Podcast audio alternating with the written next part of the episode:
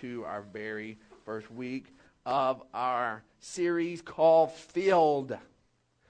Filled. We all of us are hardwired and we understand that we want and we're somehow our lives are supposed to be full. And even though as far as busyness and schedules go, we, our society, we've never been more busy on this planet than now. We've never had more opportunities to do stuff with our time than now. But somehow in the process, there's still this emptiness there. There's still there's this so it's got to be something else folks. It's got to be something else. And we're going to look at what biblically we're supposed to be full of. I've been told I've, I've been told that i'm full of it multiple times. And i've decided if i'm going to be full of it i'm going to be full of the right stuff. The bible says i'm supposed to be full of it so let's all be full of it together. Note say we were created to have lives of meaning and purpose, folks. Full lives. And Jesus came to humanity so that the emptiness created by being separated from God could be filled, so that that could be filled with life. Us being apart from God, living apart from Him, are before Christ's time created these emptiness and these voids. It created voids of proper thinking. It created voids of different things. And then once we, even when we're in Christ, when we slip back into our old ways and our old patterns and the junk of life, it creates these holes and these emptiness. And we have to choose on purpose what we're going to fill that with. Any scientist tells you that nature abhors a vacuum. Things just end up there. And even as believers, if we don't choose what we're going to be filled with, we're going to get full of something. We can get full of remorse. We can get full of, of regret. We can get full of anger. We can get full of, of, of just being full of ourselves and thinking we're all that. There's a lot of things we can be full of. But what we want to do is we want to look at what it really means to truly be biblically filled up. John 10:10 10, 10 says the thief comes only the thief comes only to steal and kill and to destroy. My gosh, have we seen a lot of that in our news lately? A lot of us have seen a lot of that in our lives. Behind the closed doors and all of the pretty facades, there's so much emptiness and pain and destruction. And I tell you what, it breaks God's heart. And Jesus came for us to be able to live full lives. He said it himself I have come that they may have life and have it to the full. So here it is. Here is death and destruction and mayhem and emptiness on one side, and life, which life all by itself is awesome, but life to the full on the other side. And guess what? In this planet, while we're sucking oxygen, while we're living here, both are accessible to us. And we have to decide and choose to lend ourselves and bend towards life. And we're wired for that. There's something in us that goes off when, when just life is just a, a waste heap that we go, no, this is not the way it's supposed to be. There's not the way it's supposed to be. God wired us for life. He built us to be in His presence and to live for Him in eternity, and all this other stuff just goes, no. And you may have already seen this video going around on Facebook, and it's just, it's just one of the most beautiful things I've seen in a while that just shows the difference. That they're even in the middle of a literal waste heap, that something is in us that rises up and says, no, beauty should be here, even here. I'm going to roll the teaser to Landfill Harmonic.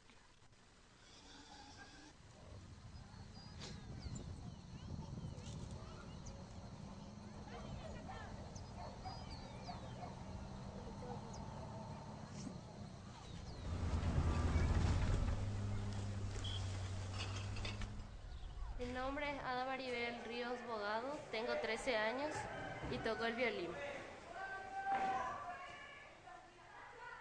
Me llamo Juan Manuel Chávez, más conocido como Baby, tengo 19 años y toco el cello. Este cello está hecho de una lata de aceite, la madera tirada en la basura y las clavijas son de una vieja cuchara para golpear la carne y para hacer el ñoquis. Y suena así.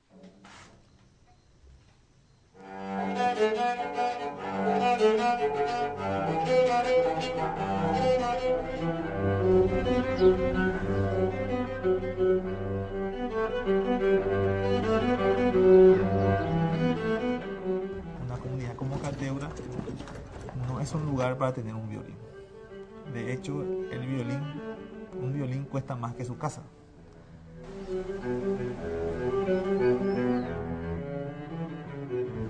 En ese grupo acá mismo encontramos el colador de violín. Y de ese empezamos los instrumentos reciclados.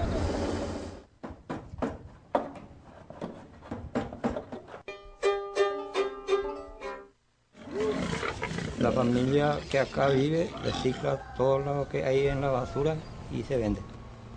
No pensaba antes que yo voy a hacer ese instrumento.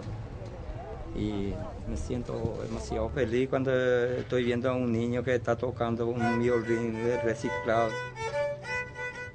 Cuando ya escucho el sonido del violín, siento como mariposa en el estómago, así una sensación que no sé cómo voy a explicar.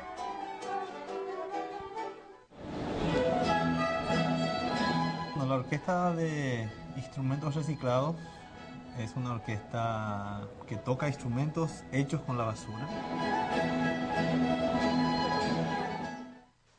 Un, dos, tres.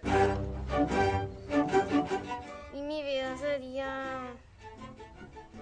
Sin la música estaría decore y por ahí. La gente se da cuenta que no tenemos que tirar la basura muy fácilmente.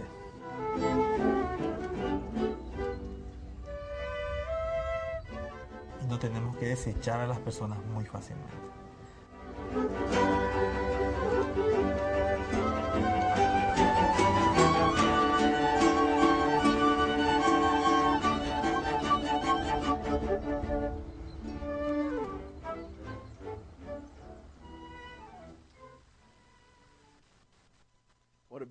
Beautiful statement.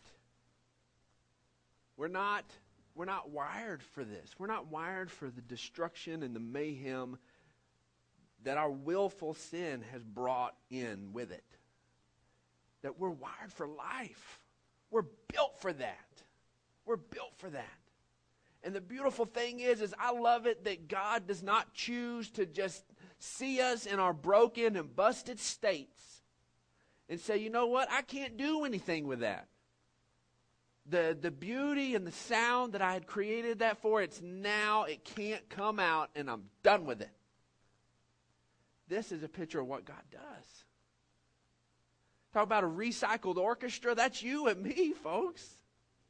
That is you and me. In our broken and busted states, God reaches down and He doesn't just patch us together where we just look like a useful function of our limped together selves. God actually restores us beautiful and whole and makes us do what we were created to do. And we have to be willing to embrace that. And you have to be willing to do it. You have to make sure you don't take pieces of your life and discard it and say, God, I, I bet you can do something with this, but over there you can't do anything with that. I don't even want to talk about that. God, do something with us over here. When we give ourselves to Him, we give our fullness to Him. And we let Him do it. He wants us to have life. And you and I have to understand that, that He was the original life giver. Life from God is what filled us in the very beginning. And it's the only thing that really gives us life now. We try to separate it. We try to separate ourselves from God, and we separate ourselves from our very source of life. If you're reading through the Bible like we encourage you to do, maybe you're just reading the New Testament part, and that's fantastic. But if you read through the whole thing, on January 1, first day of the year, if you haven't started it, you can start today. It's not too late. You can catch up real easy, no problem. But on January 1, we all read this together Genesis 2 7. Says, The Lord formed the man from the dust of the ground and breathed into his nostrils the breath of life and man became a living being. But notice there at the beginning before the before the first and the lord god formed man from the dust of the ground. There it is. Here is this man form from the components we're made of believer or not everybody will agree all the, all the doctors and biologists and whatnot to say we're built from from dirt stuff We're built from organic matter. We're built from minerals and all of these different stuff. Stuff you can go find out, find in good, healthy, rich soil. That's what we're made of. And here God creates this, this man form. But then the and happens. The and is the most important piece of this, folks. And breathed into his nostrils the breath of life. And we get the other and. And man became a living being. See, folks, without God, without embracing his life, we really become just a shell. That man form was just a shell until the breath of God, the breath of life came in. And we so desperately need that all the time. If we're going to be full, we have to understand that we have to be full of the life of God. And it only comes from Him. There's an incredible picture of this shell thing and then the life coming into it out of Ezekiel. And Ezekiel is a prophet, and you're reading through the Bible, it's going to be months before you get to Ezekiel. You know, it'll, be, it'll be a little while. So don't think you're going to read this story tomorrow. And um, it'll be a while. Um, but Ezekiel, God's wanting to speak to him, and God speaks through through imagery and through the, through these things. And, and here in Ezekiel 37 says, I didn't, I don't have this in your notes, but it says in, in uh, verse one, it says, "The hand of the Lord was upon me, and He brought me out by the Spirit of the Lord, and He set me in the middle of a valley, and it was full of bones."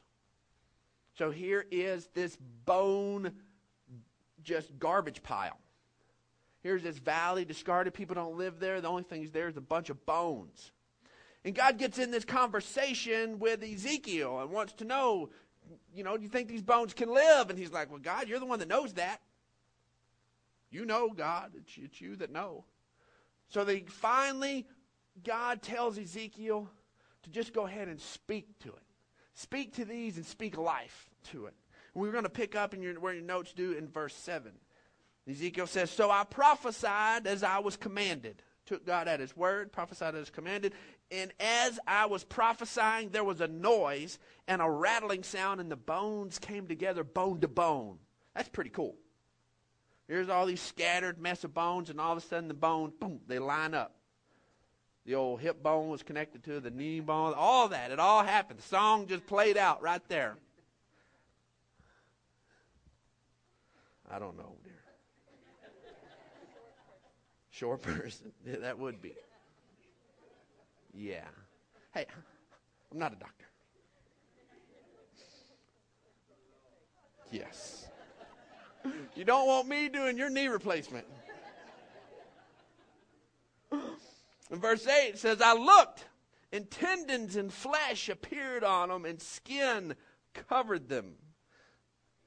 That would have been an interesting piece to see right before the skin came on have all that come together. But there was no breath in them. So here's the bones put together and the tendons and the flesh and all that that looks like a bunch of men. There's no breath.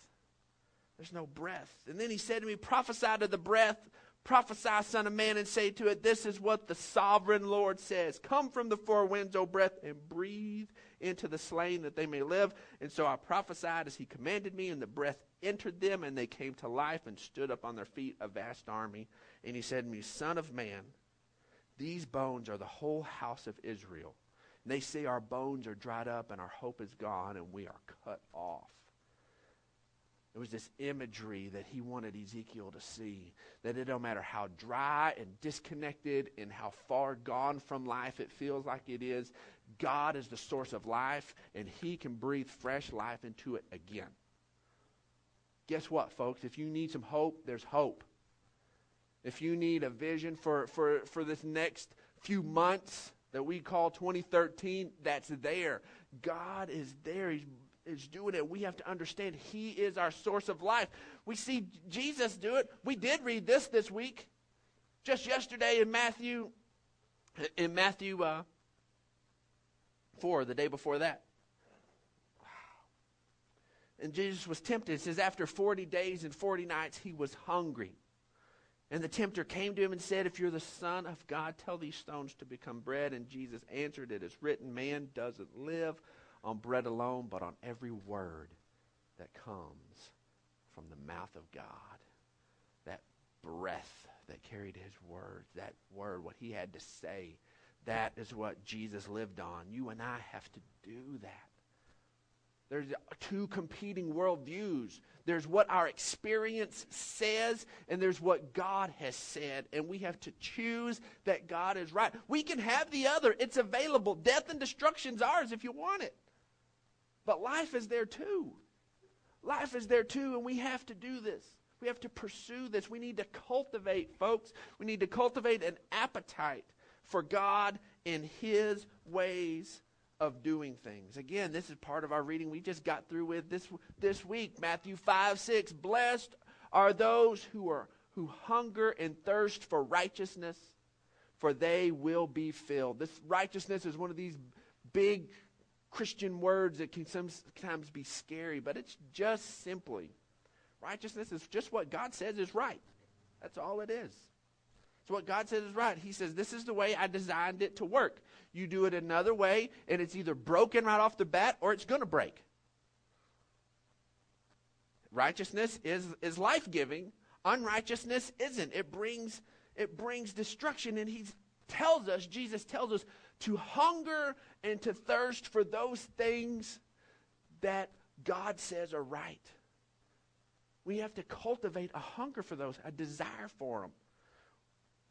We've already, just by nature, have cultivated, just the world we live in tries to grow in us a desire for death and destructive things. They paint it up pretty, and sin's fun for a season, but in the end, it brings death. And try to cultivate a taste for that fun in the initial, but the aftertaste just isn't any good. And we need to cultivate a desire for the stuff God says is right.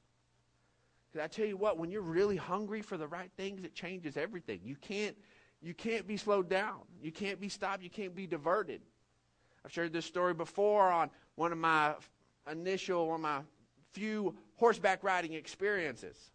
And uh, that uh, I had gone to, to Ruidoso when I was a kid and done the trail rides. And man, you, I thought, you know, I, I was a kid. I was about eight or nine. I thought I was a great horseman. I didn't realize you couldn't make those horses get off the trail if you wanted to. I mean, you can do whatever. You can stand up, do somersaults on the back of that horse, do whatever, crawl all over it. It's just going to walk down that trail.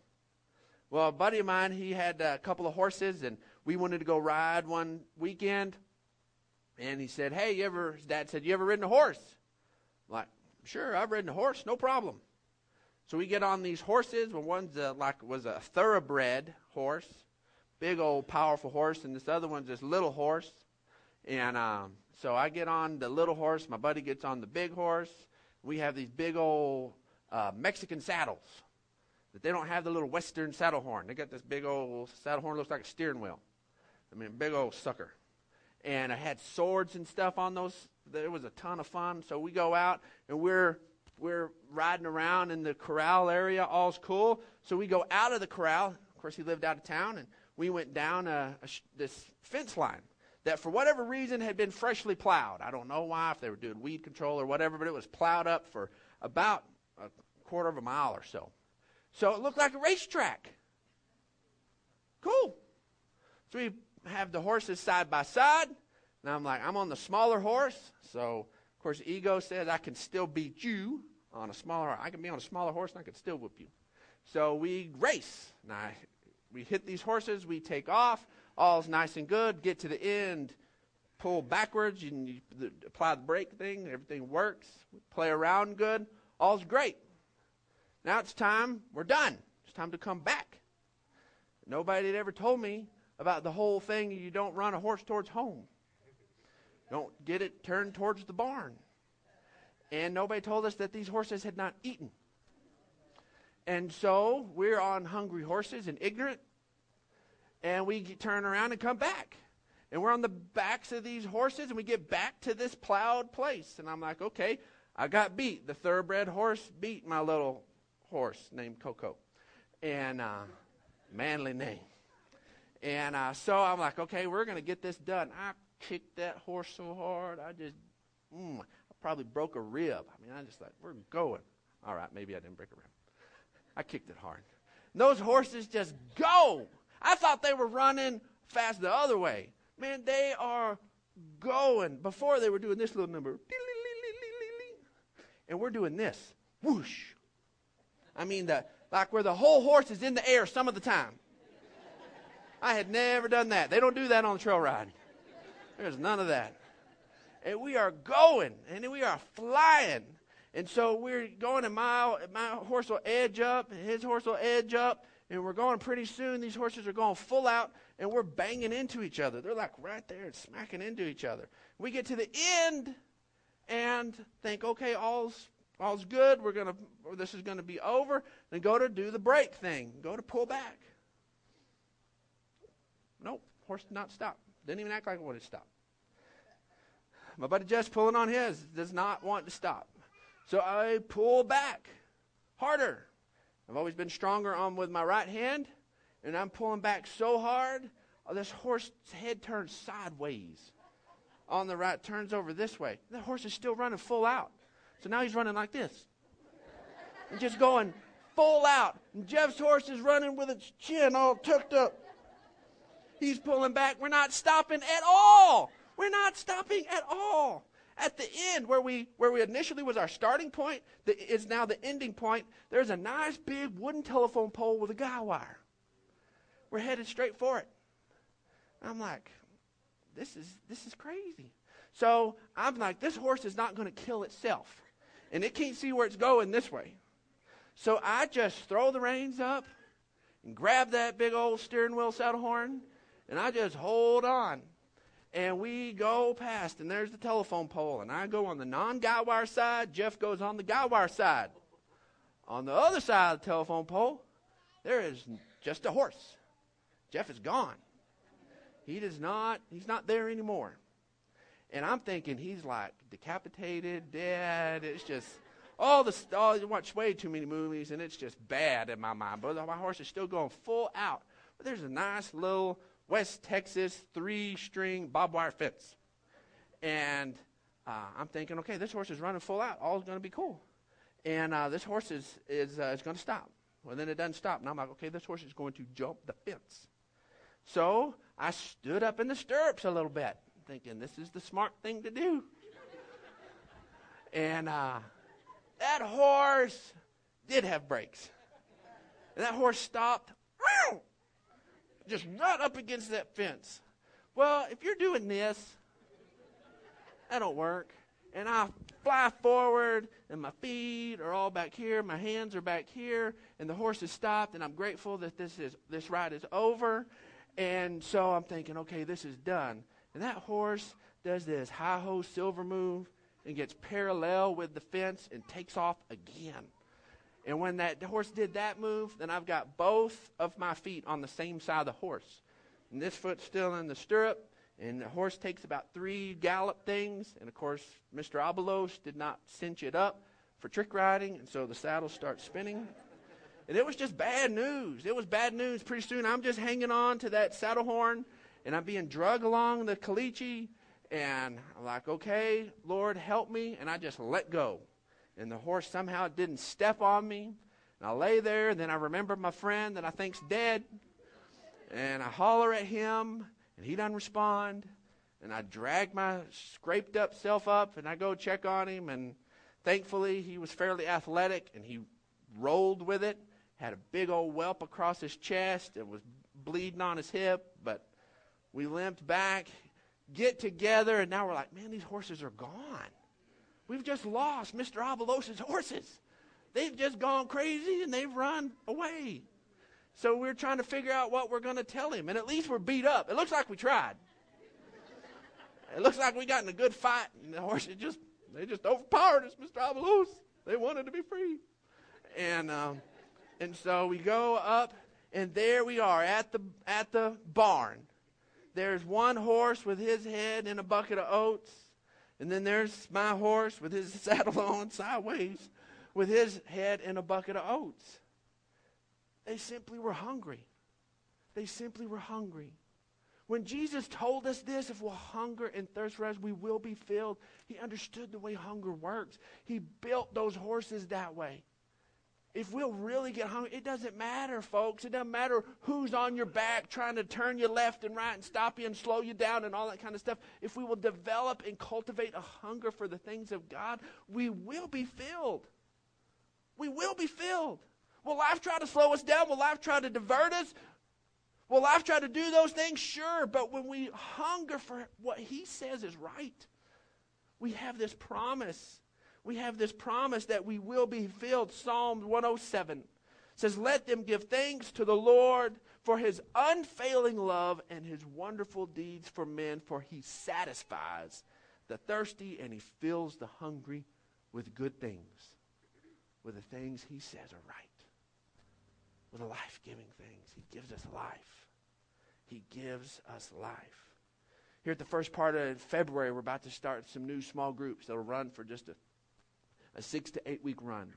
These are things designed to help you cultivate a desire for the things that are right, what God says is right, whether it's in the area of marriage or in the area of finances or the area of child rearing or just personal growth with God. That's what those are for. We want to help you cultivate an appetite for the things of God. John 6 says, Jesus answered, I tell you the truth. You're looking for me not because you saw miraculous signs, but because you ate the loaves and had your fill. We can either want just the stuff, want our bellies full from God, just the, the bread that He provided. He multiplied the bread. There was nothing wrong with it. He wanted them to eat it, but what He wanted them to have a desire for was His power, the life that He could give. And He said, You're, not, you're, you're missing out on the fact that the, that the miraculous life giving power is here and you just want bread. Don't work for food that spoils, but food that endures to eternal life, which the Son of Man will give you. On him, God the Father has placed his seal of approval. And then they asked, What must we do to do the works God requires? And Jesus answered, This is it. This is it. Get this sealed down in you. This is it. The work of God is this to believe in the one he has sent. That's our work. We believe on Jesus. We believe that He wants to change things, that He was sent to set us free, that He was sent to give us life. That is our work. God wants us to have the life that we were created to enjoy. That resilient cry for life that we saw in that video earlier, the resilient cry for life that is pumping in your veins right now. God wants us to enjoy that full life, His life. And embracing this full life, folks, it means knowing Him better and trusting Him more. He's our source, it's where it comes from. So we have to know Him and trust Him. That's what this is about. And it starts at square one right here. Right here. The question is, is where are you? We say that multiple times. Where are you and which way forward? If you're a believer, then you're heaven ready. But there's still some life that needs to be shifted. There's still some empty and some broken that God wants to deal with. Where are you with that right now? Where are you? Not the big laundry list of all the stuff, but what's the Holy Spirit tapping on your shoulder? Say yes to that today. God has a plan forward. He does. He does. Say, but I don't see it. Brandon, I don't see it. You don't have to see it at this moment. Trust that he has one. Trust that he has one. That's the work he's asking of you. Believe in the one he sent. Maybe you're here and you're not a believer. Maybe you don't have a relationship with God. Maybe all this is foreign to you. Then it starts here. Believe in the one he sent. You've heard us talk about communion. You've heard us talk about that there's no, no forgiveness without the shedding of blood, that Jesus is the one that did it. We've been talking about this the whole service, that Jesus is our source of life. All you have to do is say, you know what? I'm empty and I need life, and you're the life giver. And I take it today. Appreciate if everybody would just kind of bow their heads and create a quiet moment. We want to make that we want to make that an option for you right now.